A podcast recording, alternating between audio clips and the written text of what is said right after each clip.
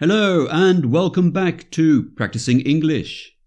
Today I'm doing a B1 level podcast about infinitives. Now, the problem with infinitives in English is that there are three of them. So, I'll just briefly talk about the three types of infinitive. And the practice I'm going to do today is just on two types.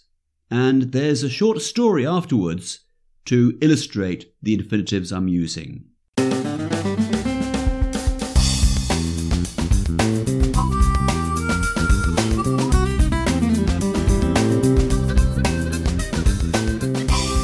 Hello and welcome to Practising English. My name is Mike Bilbrough and these are podcasts for students of English at B1 or B2 levels or for those students who just want to improve their general English. For transcripts of these podcasts, please go to practisingenglish.com. Okay, so there are three types of infinitive, as I've said. So if we take a verb, let's say the verb do, do. Now, the verb do has three infinitive forms. First of all, the full infinitive, F U L L, full infinitive, and that is to do. Then there is the bare infinitive, and bare means with no clothes on. So the bare infinitive is without the to. So that's the verb form do. And then the final one is with ing at the end. So we have doing. So we call that the ing infinitive, or we can also call it a gerund. Right, so I'll go through some examples then when we use two of those infinitives that I'm looking at today, which are the full infinitive and the ing form. Now, the full infinitive is used depending on the words that come before the infinitive or the context, the grammatical context of the infinitive. So, let me explain. After adjectives, we usually use the full infinitive. So, for example, we would say, that's difficult to do. Difficult to do. I'm pleased to meet you. I'm pleased to meet you. It's important to understand. I'm happy to say, It's very nice to meet you. It's very nice to meet you. So, usually then after adjectives, we use the full infinitive. Where it becomes more complicated is because after certain verbs, we use the infinitive with to or the full infinitive but not after all verbs, just a number of verbs. So, for example, we would say, agree to do something, to arrange to do something, to choose to do something, decide to do something. So you can see then that some verbs will take to the full infinitive. Which ones are they? Well, I think the best thing is just through reading and listening, you will hear these verbs and the infinitives used and remember them that way, rather than learning lists of verbs. The next type of infinitive I'm going to look at then are the ing ones. And we use ing infinitives, or the gerund, sometimes it's called, after prepositions. So we would say, for example, I'm worried about doing something, because about is a preposition. I'm interested in playing tennis this afternoon. Interested in, and in is the preposition. So we say playing tennis. After having a swim, I feel so much better. After having. So after is the preposition. And one more. You cannot make an omelette without breaking eggs. Without breaking eggs. So without is the preposition, and breaking then is the ing form of the infinitive. And then there are some verbs which take the ing infinitive. And the most common ones are the ones which express likes and dislikes. So we usually say, I like playing football. I love eating pizza. I can't stand watching television all the time. I can't stand watching television. So these verbs then are taking the ing form. I enjoy painting. I really dislike people using the mobile phone on the train. And there are some other verbs as well which use ing to finish. I will finish doing my homework this afternoon. Finish doing.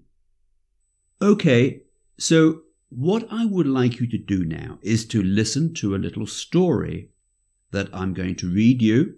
I would like you to listen out for the examples of when we use the full infinitive, that's the infinitive with to, and the ing infinitive, that's the gerund form. So if you have a pen and paper to hand, you can write down as many as you can as you are listening to the story.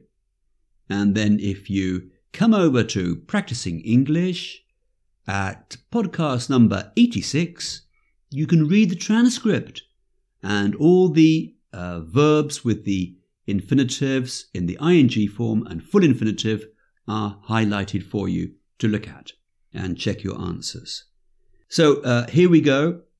And there's a word I'm going to explain to you, a word which comes in the story, which is to swallow, S W A L L O W.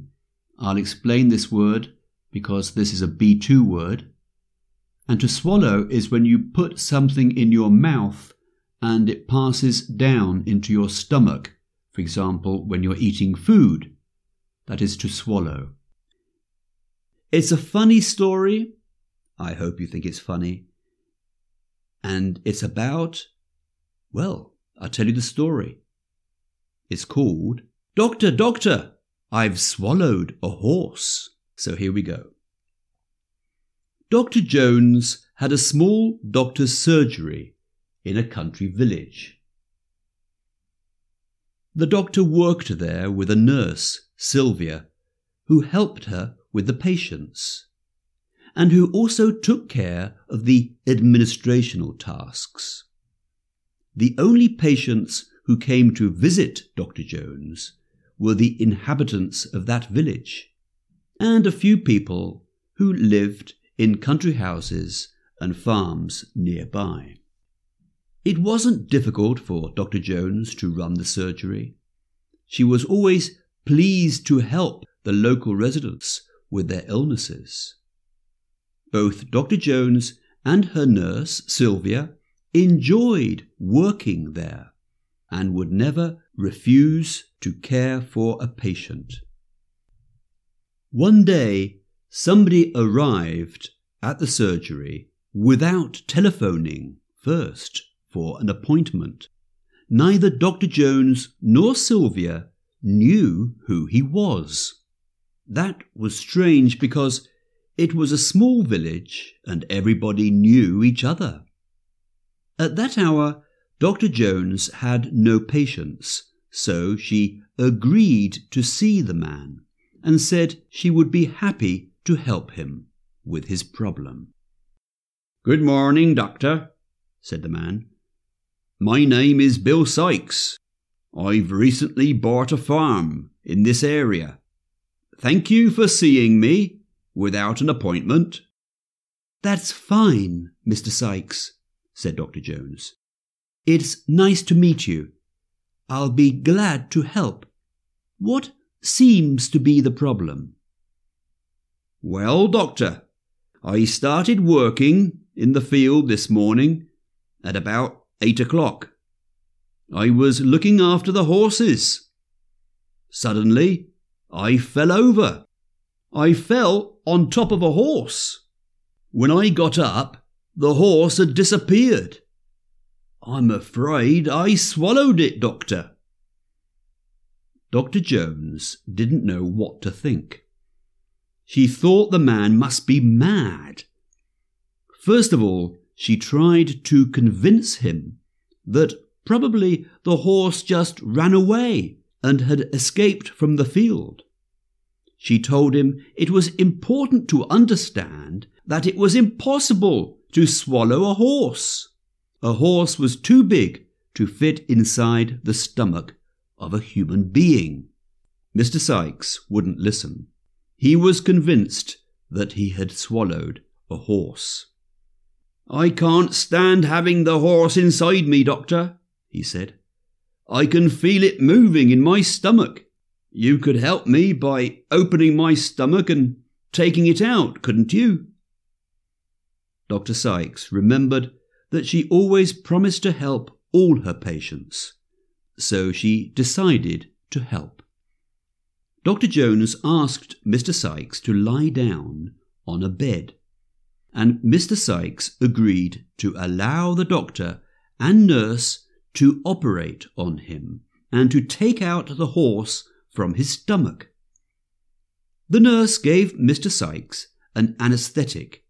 When Mr. Sykes was asleep, Dr. Jones went out and visited a friend of hers who lived near the surgery. Her friend had a horse that lived in a garden behind her house. She listened to the doctor's story and arranged to lend the horse to the doctor for a few hours.